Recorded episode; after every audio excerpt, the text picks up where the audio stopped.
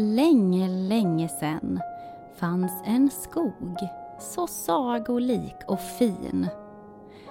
Där hände magiska saker på riktigt och inte bara i fantasin. I skogen hade det nu blivit vinter och julen hade kommit till stentrollens glänta. Du kanske kan ana vilken farbror med skägg trollbarnen vänta. Men vad är väl en jul utan en smula kaos och så? I sagan du nu ska få höra händer underbara saker som inte alls är hittepå. Familjen Stentroll satt allesammans runt den öppna spisen den här kalla vinterkvällen. Mamma hade gjort varm choklad som trollbarnen drack medan de myste på fårskinnsfällen.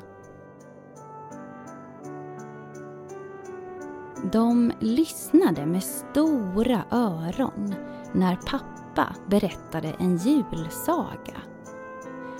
Den handlade om en sockerbagare som lussekatter skulle till att laga. Men sockerbagaren råkade ha i alldeles för mycket jäst. Så när han gräddade dem blev det i ugnen en riktig nyårsfest. Lussekatterna blev enorma och med en explosion flög de iväg åt alla håll. Det regnade lussekatter i flera dagar i sträck och räckte gott och väl till alla sagoskogens väsen och troll.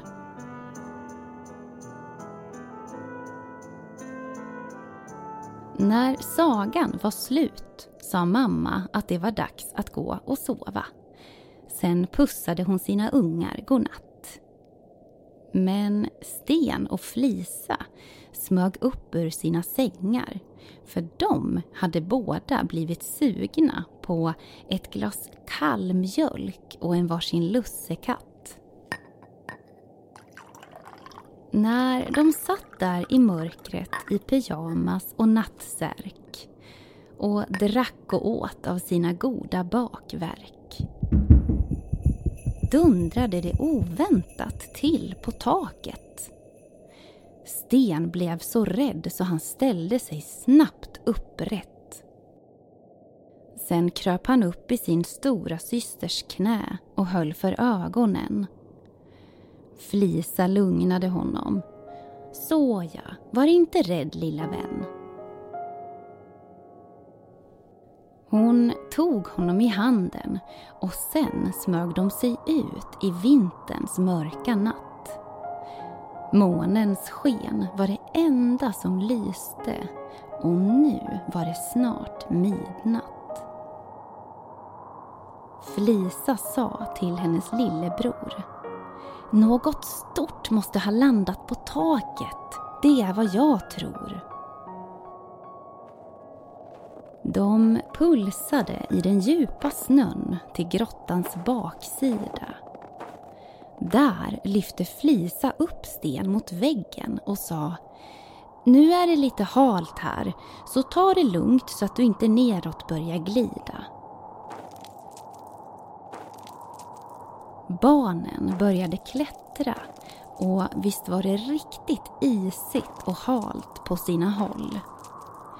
Jag må då säga att det här var då allt två små modiga troll Snart var de uppe för grottans hala och iskalla bergvägg. Och väl uppe på taket möttes de av en stor gubbe med vitt skägg. Ho, ho! sa han och skrattade så magen guppade upp och ner. Jag hoppas inte att jag väckte er, Sten och Flisa var i chock. På taket stod en stor släde, tio renar och självaste tomtefar i lång röd rock. Jag blev tvungen att landa här på ert tak. Ni förstår, Rudolf blev akut hungrig. Han är minsann ett riktigt matvrak. Det gör ingenting, sa Flisa glatt. Men varför är du ute och åker nu? Så här åtta dagar innan kommande julaftonsnatt. Tomtefar berättade att han hade varit och hämtat en ny ren i norra Finland. Och nu var de tvungna till att stanna här så Rudolf fick äta lite grann. Medan Rudolf äter middag kanske ni vill göra mig sällskap? frågade tomtefar. Det ville trollbarnen.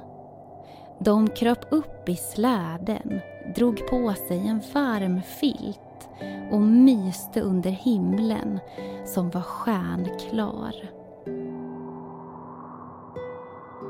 Vad sägs om en liten saga?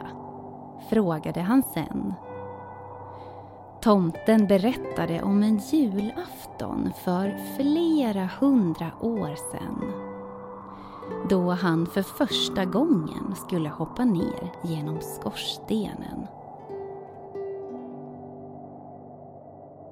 Barnens ögonlock föll sakta ner och nu hörde de inte sagan mer.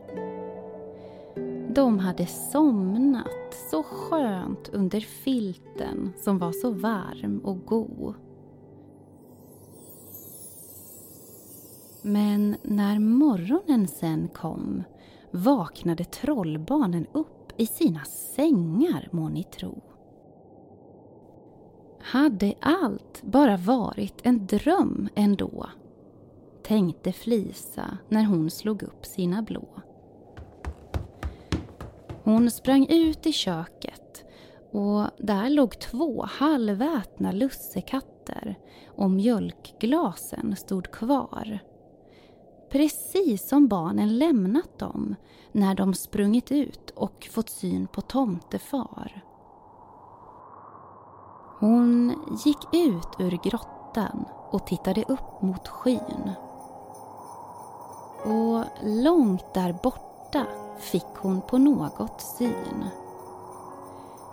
Där var tomten och renarna som nu var på väg hem igen. Tomtefar fick syn på Flisa och ropade Vi ses om en vecka min vän! Då hade det inte varit en dröm ändå. Hon vinkade åt jultomten och ropade Kör försiktigt hem! Hej då!